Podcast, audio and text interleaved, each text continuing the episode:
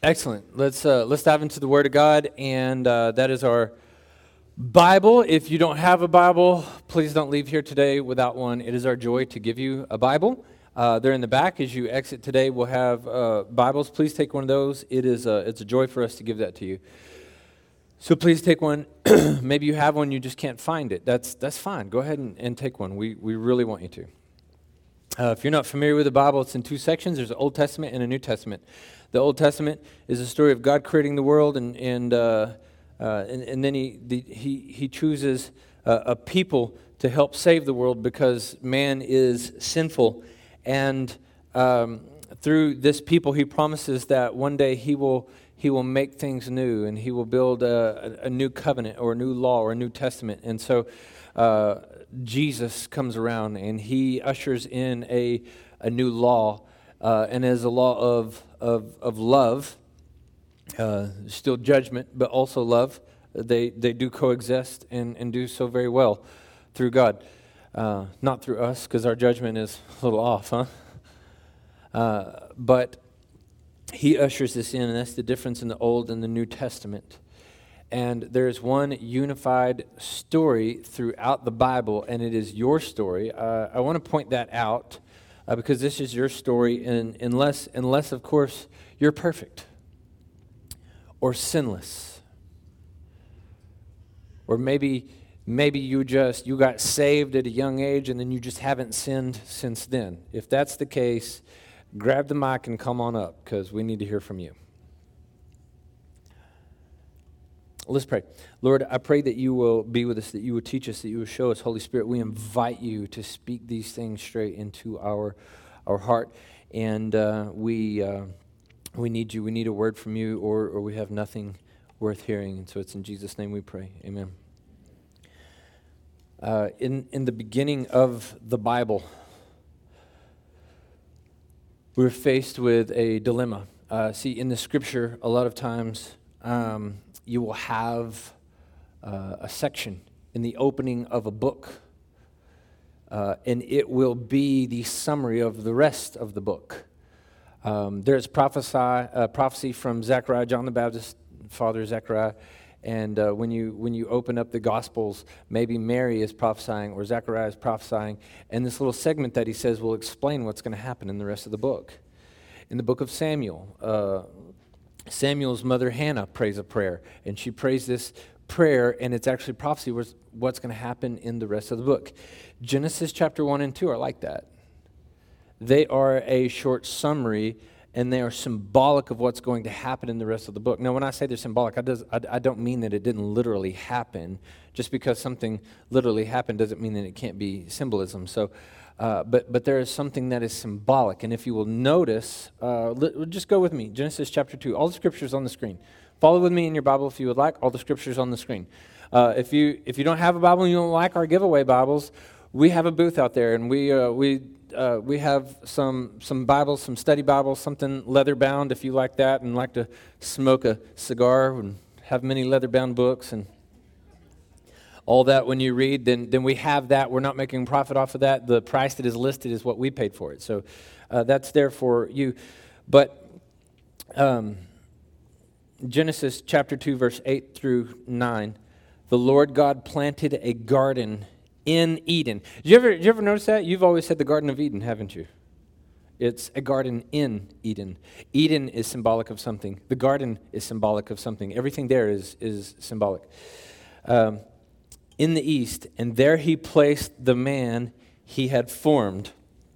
The Lord God caused to grow out of the ground every tree pleasing in appearance and good for food, including the tree of life in the middle of the garden. You have Eden, and in there you have uh, the garden, and in there you have the tree in the middle of that. And this all means something. I'm not going to get into it because we will not finish in an hour as well as the tree of the knowledge of good and evil. Two trees are planted in the middle of this, uh, what is symbolic of a temple, in the middle of this garden. And there is a tree of life, and there is a tree of the knowledge of good and evil. Think about that. And, and many of you have heard me speak on this before, but there are two trees there, and they are told not to eat of only one of them. See, they're allowed to eat from the tree of life, and the tree of life is, is God. This is the life that God brings you. And the tree of the knowledge of good and evil is the knowledge of good and evil is taking decisions upon ourselves and so when we take from the, the tree of the knowledge of good and evil, we are choosing to be God for ourselves. We're choosing morality for ourselves. We're choosing to uh, basically take that place of God and, and do that ourselves through the tree of the knowledge of good and evil. And that option exists. Okay? Remember, there, there's something here that is, that is for the rest of all time. This is a summary of what's going to happen in humanity. And so we have this tree of God, His way, or God, my way. And we are in the Bible Belt. It is this weird fusion of believing in God, but creating the God that we believe in. It's odd. And I am an atheist when it comes to that God. and it's misleading. I know that sounds that sounds strangely judgmental. Like oh, you, you think that you've got carte blanche on knowing who God is? No, not at all. That's why we preach straight from the Scripture, because we want to hear from God who He is. Because if everybody just gets to make their own God, right? And that's what they were doing with the, the tree of the knowledge of good and evil.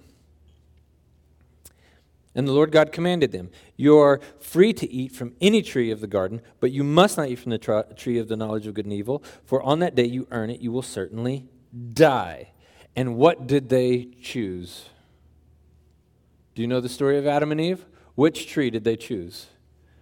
There you go. They chose the tree of the knowledge of good and evil. They chose to be God rather than to have God.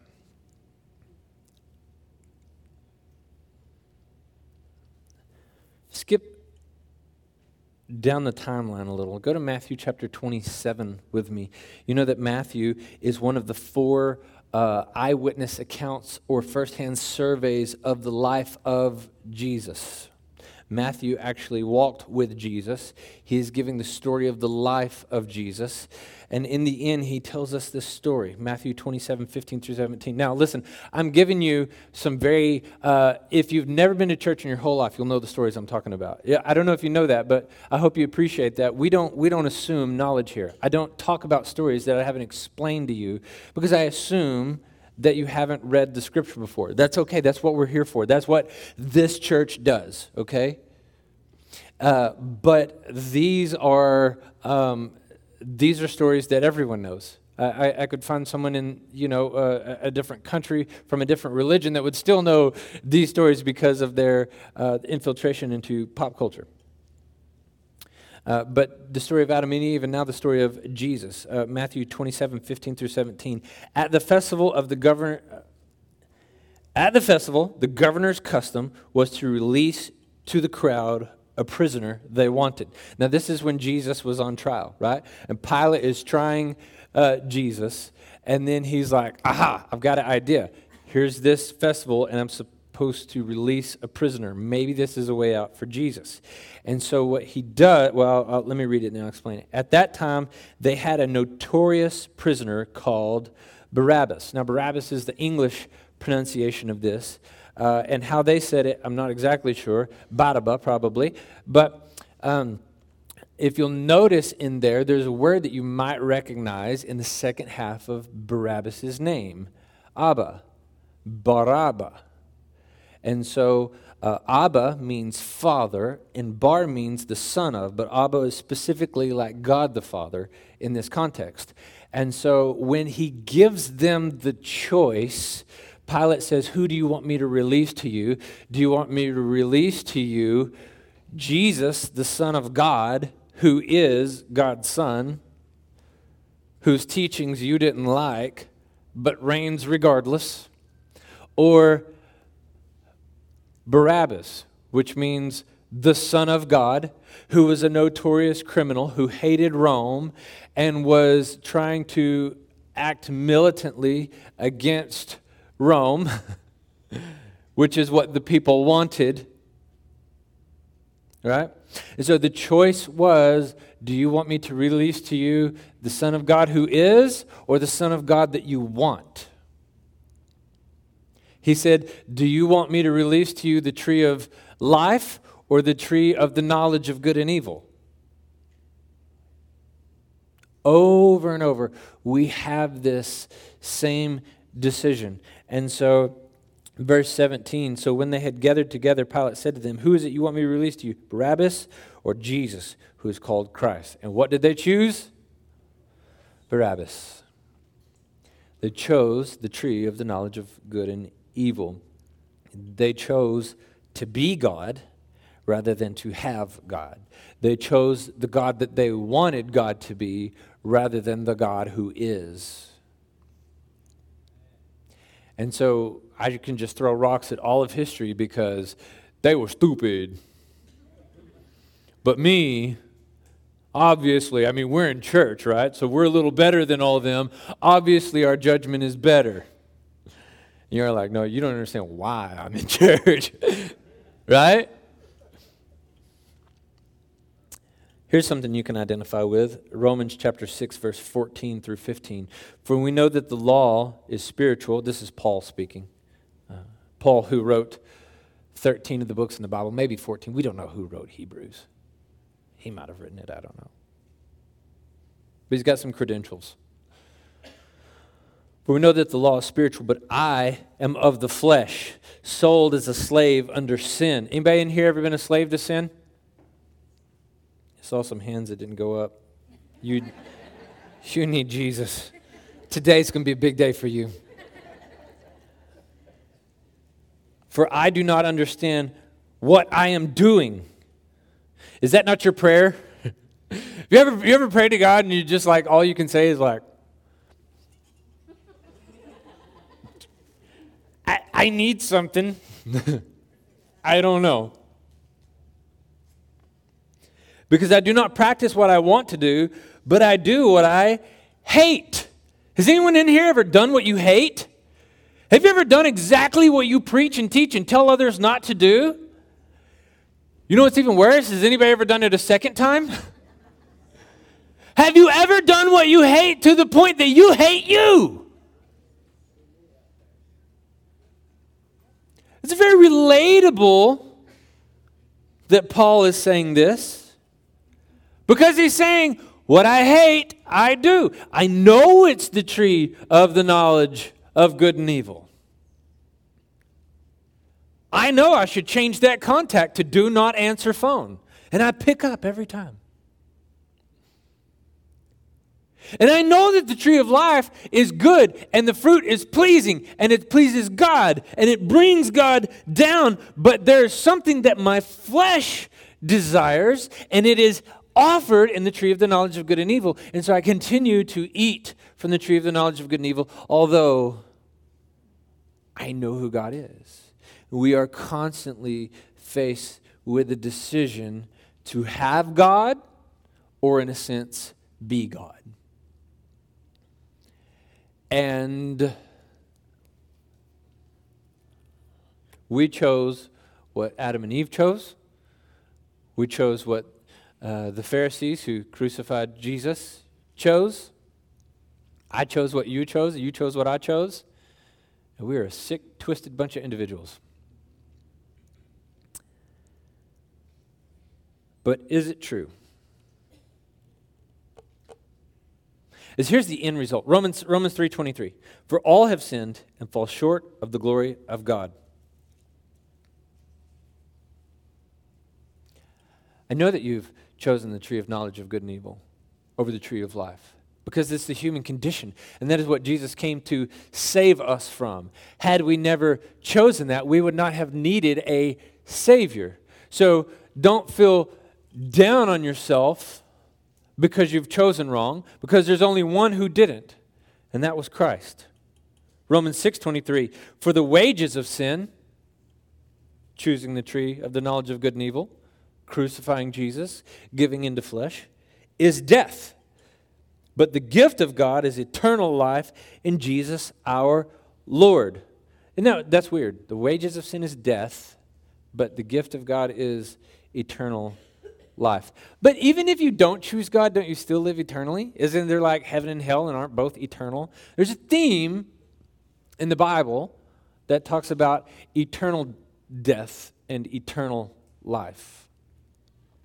And so when the Bible speaks of death versus life, we're talking about choosing the tree of life or the tree of the knowledge of good and evil and the eternal consequences of both. And one is death. I die every day, so to speak. And one is life.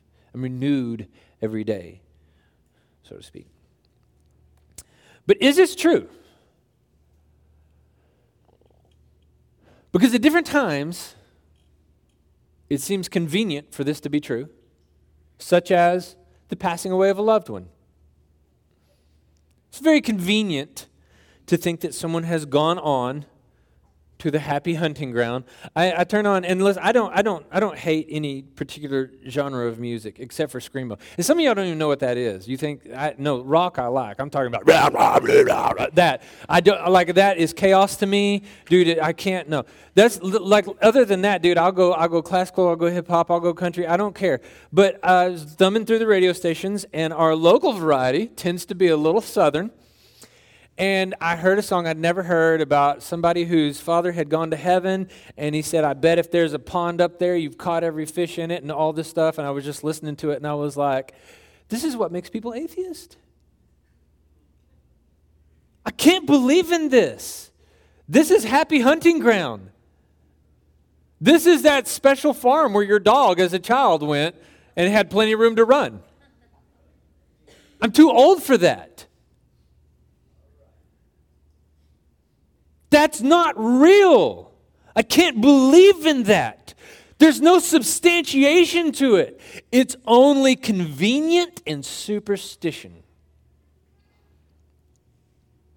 But then there are other times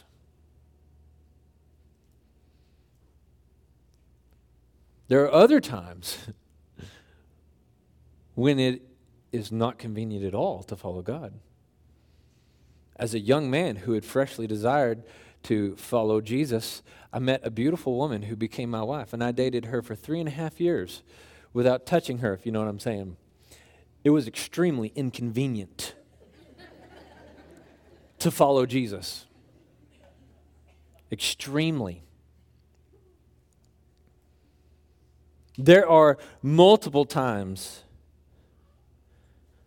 that I am cussed at, violated, trampled, so to speak. Everybody wants to try the pastor. It's very inconvenient to follow him. Ripped off in business because he ain't going to do nothing. He's the preacher. So, which is it? Is it true or not? so, I have to make a decision Here's my question If you choose the tree of life, is the tree of knowledge and good and evil still a temptation?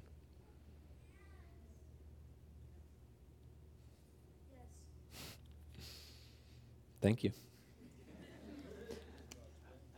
I was like, man, nobody ever must have chosen the tree of life before. There's, there's always a human and fleshly temptation to choose not God, and there will be times when it makes us question where is God in this? And of course, the preacher response is, well, if we're living in sin, you can't expect God to show up. And that's true. That's true.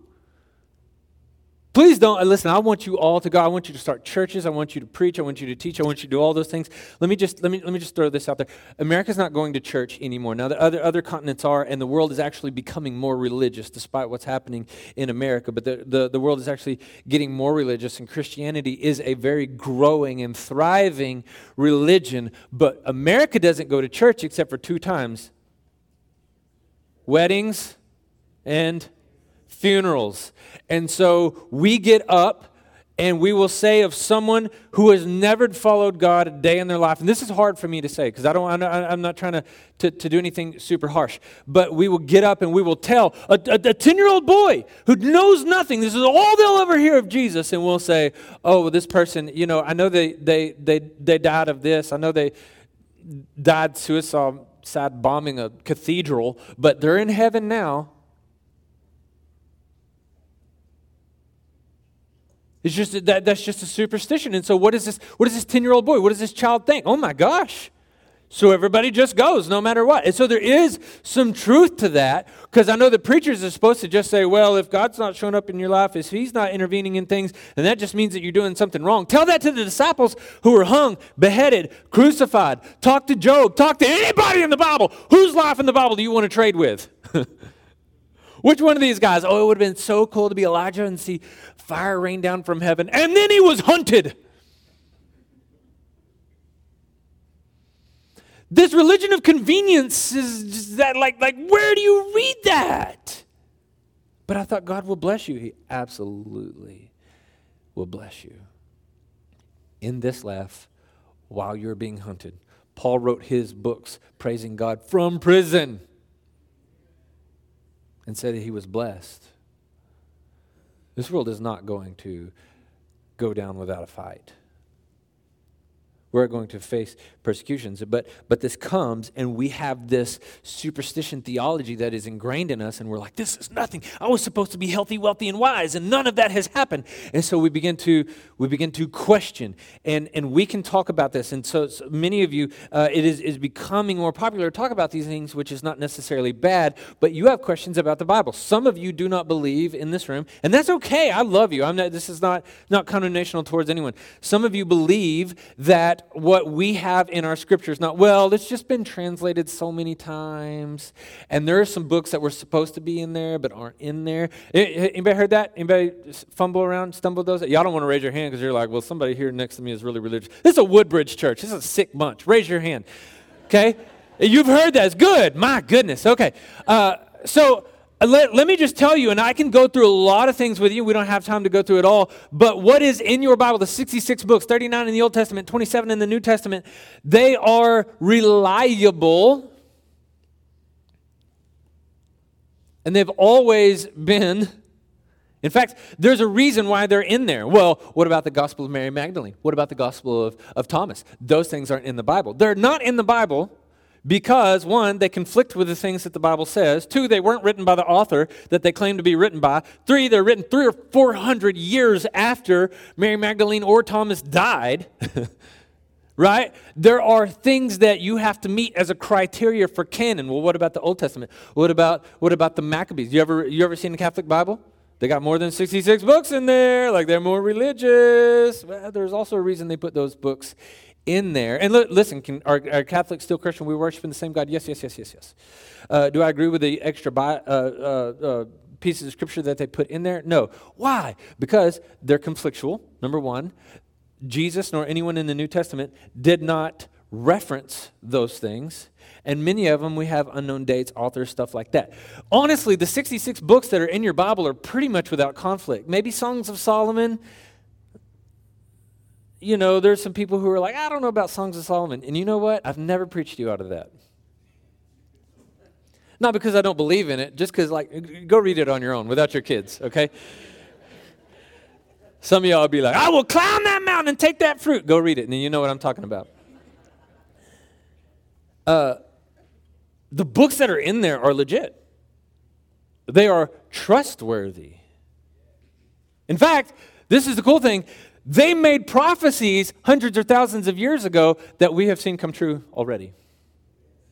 Oh man, if you like if you've never go study Daniel, study Daniel real deep and then come back. Come back talk to me. Study Isaiah. They were like, these people are going to come, they're going to take over this, and this is going to happen in this many years, and it happens just like they said. And we know that it was written in like 800 BC. And then it happened. It's incredible. There are extra biblical sources. Jesus is talked about in a lot of other places. uh, than in the Bible. We could talk about uh, the expansion of the universe, the fine tuning argument. Let me just give you a, a, br- a brief synopsis. Um, we think that it is not by chance that we are here and that you are more than random chance, random molecules, and random DNA. First of all, uh, if, if you believe in random, if you believe that everything happened from nothing without a creator, first of all, you've got to start with nothing and then get something from that, which I don't have enough faith to do that. But let's say that we do, okay? And then you just have like these protons that form or whatever. Uh, and then it creates a human down the road. Let me ask you this what are the odds that a tornado sweeps through a junkyard and it starts gathering up material, and then on the other end of that junkyard, a flying, like in flight, fueled up Boeing 747 comes out perfectly on the other end? What are the odds of that happening? Those odds are far better than you happening by chance. You are much more, your eyeball is much more complex than a 747. So we can do that on the macro level. We can do that on the micro level. We can talk about the existence of God. I've talked to you about the trilemma before. Jesus was definitely a historical figure. It is academic suicide to say that he wasn't, and he was either Lord, liar, or lunatic. He pretty much can't be anything else. I can go to archaeology and show you where things are. Y'all have you been following any of this stuff like around the Dead Sea? Man, for like 14 years they've been digging that up, and it's like, we found all these cities that are mentioned in the Bible, and like they apparently something real hot dropped on them. And man, we can dig this up in archaeology, and we're talking about that. But honestly, uh, my question is is that enough for you? Let me tell you, it's not enough for me. All of those things aren't enough for me. I tried, you know, I've been very open with you that it has been extremely hard for me to believe in God. Because this, uh, well, for, for many reasons, but, but this idea of Santa Claus for adults did not appeal to me. I wanted to know the truth. By the way, the fact that we want to know the truth is also begging the existence of God. But wasn't enough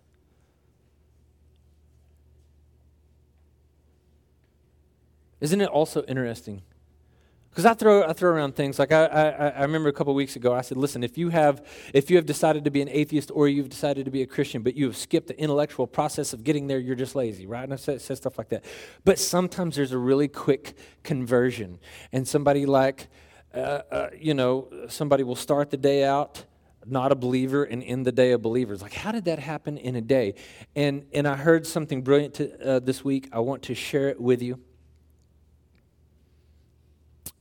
Because I think it also begs a question for God. And this is going to help us solve the tree of life or the tree of the knowledge of good and evil debate in our own mind, in our own heart, because you have questions and you are in the middle of a culture who is begging you not to believe in God. You are in the middle of an education system who will fire professors for teaching about God. We are at war, and you and your children are being taught that there is no God, but God offers something, and it comes through faith. Maybe this, maybe this will make more sense to you. I, I need, I've got a volunteer picked out. Come here, volunteer. If you pick out a volunteer, it's a voluntold. don't, don't tell anybody, but I want you to read. And hold on, let me give you a scenario first. We're playing basketball See you measuring me up. We're playing basketball. and you trip and you fall and you hit the court hard.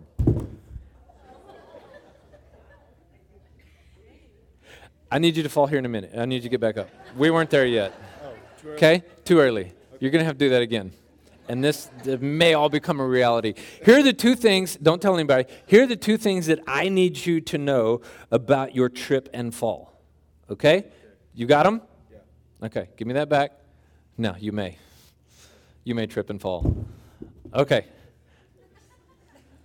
He's down. Some of you in the back can't see him, but he has sold it. I actually think he may be hurt. Now, I saw him sprain his ankle, and he tripped and he fell, and he's laying there. You're playing basketball, okay? Diagnose the problem. What does he need to do? Sprain his ankle, trip me, fell. What does he need to do? His mama said, his mama said, walk it off. And so, mama, we're going to call you Buddha, okay? And Buddha says, you need to get up and walk it off. All right, what else is, what, what, what would you say? Ice. He needs to ice it. So Muhammad says, you need to put some ice on it and let the swelling go down. What else, what else we got to say? Just, that was tacky. Okay, what? Call a doctor? Okay, okay, Joseph Smith, we're going to call a doctor. All right, and so we have all of this advice rolling in. And he's landing. You're not dead, by the way. You can turn your head. Okay, true, true. From the neck up, you're good. Now, off of the bleachers, off of the bleachers, runs in a doctor and says, Back away from him. Wouldn't that mean the doctor too? Hold on, hold on. Quit trying to outsmart my scenario here. Off the bleachers, runs in a doctor and says, I'm a doctor. Everyone needs to back up. This man has broken his back. But why do I believe you over anyone else? Because I'm going to tell you two things. Now, this is the reason he hasn't been moving, because I know this and, and you don't. But I'm going to tell you two things. One is you can't move, and number two is you can't feel your legs. And so I have all of these religions diagnosing me. I have existentialism diagnosing me. But then when Jesus comes in to diagnose me, it's like he's reading my diary. And no one else understood that I couldn't feel my body and that I couldn't move my legs. But he did. Now, I run in and say, back away, call 911. This man has broken his back. I know I'm a doctor, and you can't move your body and you can't feel your legs. Question is, whose advice is he going to go with? The one who knows what's going on with him. Why? Because I said things to validate my diagnosis. Church, in any trial, we would ask, what does it take to prove this woman is innocent? What would it take to prove this man was guilty? What evidence do we have? And we would work based upon that evidence. And the question has to be, and there are laws set up for this what would it take to convince me that this is true? And here's the conundrum when we get into Christianity there's an answer. Now, for some of you, you, you're like, hey, I've got a question and I've heard an answer, but it's not a satisfactory answer. And I've got a few of those myself. I get it. But there's an answer, and that's not enough. It's not enough until Jesus runs in and says, I've given you the tree of life and the tree of the knowledge of good and evil and you have chosen the tree of the knowledge of good and evil. You've chosen to play God with your own life. You've chosen to take things into your own hands, and you've made a mess of it. And here's how, and here's how you get out of it. And you go, How did he know that I can't move and that I can't feel my legs? Landon, you can go ahead and get up. You've been healed. Awesome. He don't, he don't need no help. Thank you.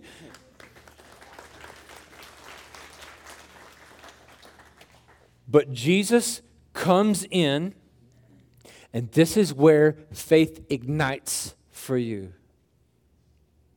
Because he has diagnosed you and he knew what no one else seemed to know.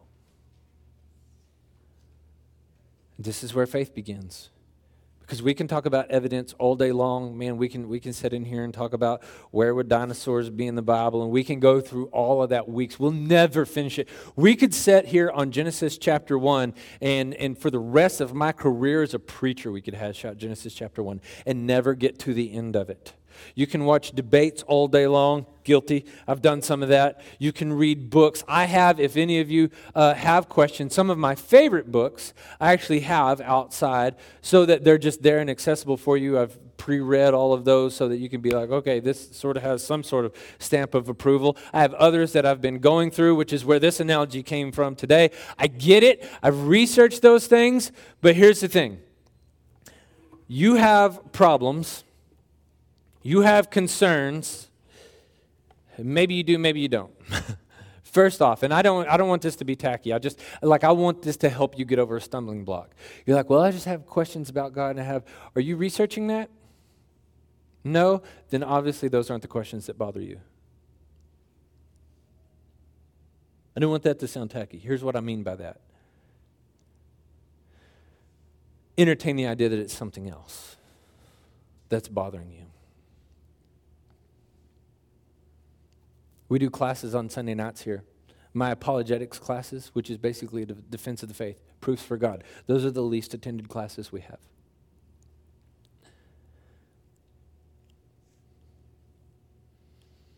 Those answers typically don't mean anything for us.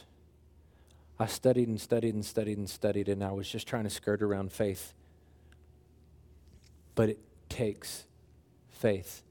How does that work? Just like this Jesus comes in and diagnoses you, and it sparks your faith, and you think maybe he knows something. And then you begin to follow him, and it takes you out and it leads you, and you have faith because he has been faithful.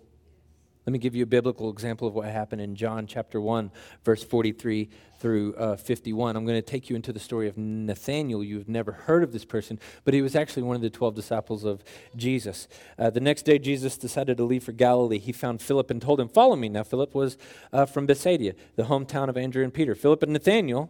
Uh, Philip found Nathanael and told him, We have found the one Moses wrote about in the law and so did the prophets. That don't mean anything to Nathaniel. Maybe they did, maybe he doesn't. Maybe I believe Philip a little bit, but I don't know. His faith has not been maybe sparked yet. Jesus, the son of Joseph from Nazareth. Immediately he replies, Can anything good come from Nazareth? Some of you have been excited and you've gone to your friends, like, I found this church in Ranger and the pastor's a psycho, but I got a Bible and that was cool and you should come with me. And they're like, Can anything good come from Ranger? right? And so, uh, so don't, don't throw rocks at anybody because Nathaniel just hadn't, hadn't met Jesus yet. He hadn't tripped and fallen and been diagnosed yet, but he's about to. Nathaniel asked him, Come and see oh man, there. Come and see, Philip answered. Like, isn't that your best response? Anyways, then Jesus saw Nathanael coming toward him and said about him, Here truly is an Israelite in whom there is no deceit. And Nathanael was like, What kind of games are you trying to play with me? It's like that old, it's like that old show where that guy would be like, I'm feeling a spirit, somebody in here with the name of A. Does anybody's name start with A? And somebody in the crowd's like, ah! I'm Adam! And you're just like, oh my gosh, people, this is like gullible on the next level. Made entertaining TV. And they're like, Adam, you had you had grandparents at once. You don't say. Adam's 65 years old. Be like, your grandpa passed away, right? Otherwise, he'd be 125. Come on. Anyways, so so Nathaniel's like, don't try to guess my life. I don't know that. I can't say that's what Nathaniel was thinking. But I'm saying it wasn't enough to spark anything. So this is what Jesus does. He says, How do you know me? Nathaniel asked. Before Philip called you, when you were under the fig tree, I saw you, Jesus answered.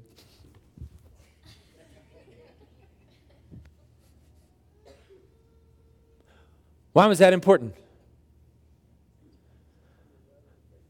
Yeah. Because Jesus ran in and said, Nathaniel, you can't feel your legs and you can't move.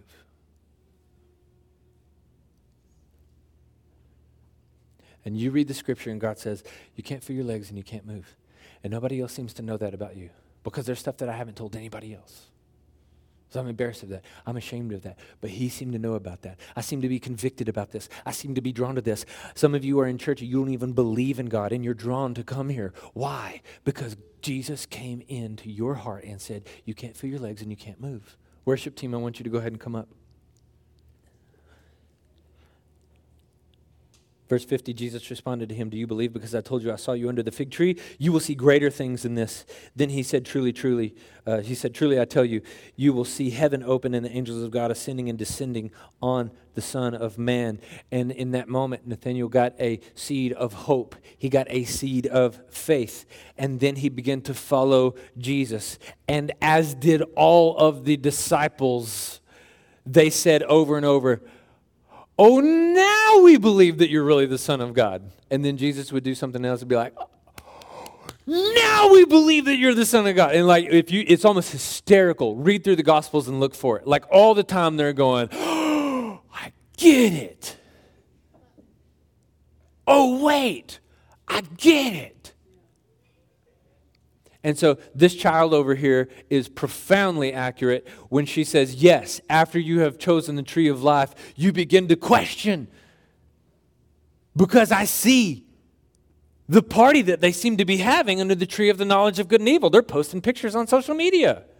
I'm the only one not in the party. Maybe I should be my own God.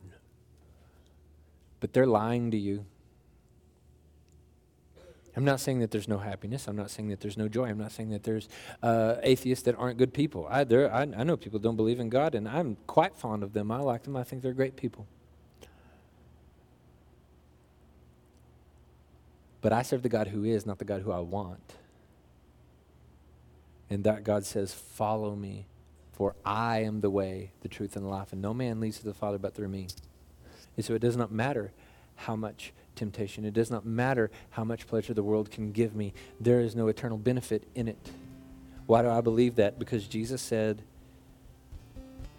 You can't feel your legs, and you can't move. And I said, How did you see me under the fig tree? How did you know that I was choosing the wrong tree? Why do I feel like I need this? The tree of the knowledge of good and evil was available for Nathaniel, and he had to be reminded over and over and over and over and over to choose the tree of life. Judas, who betrayed Jesus later, had the same decision, and he chose the knowledge of good and evil over the tree of life. And my question is what tree will you choose and some of you say, I don't have enough evidence, I don't have enough answers. The evidence is there. I'm proposing to you that evidence is not what you need, it's faith. Well, faith in what? Let God do a cool party trick. Let Him. No, no, no, no. You are not going to pull on the strings and Him dance for you. Everyone ran in to diagnose your problems when you tripped and fell, and He was the one that knew what was going on with you. There's your seed of faith. Follow Jesus, and He will increase that faith. What will it take to choose the tree of life day after day? Church, Bible says, without faith it is impossible to please God. And to every man he has given the measure of faith. Sometimes I've accused God of giving me too small a measure of that faith. Maybe it was for your benefit that it was so hard for me to believe. I don't know. It has felt like a curse more often than a blessing.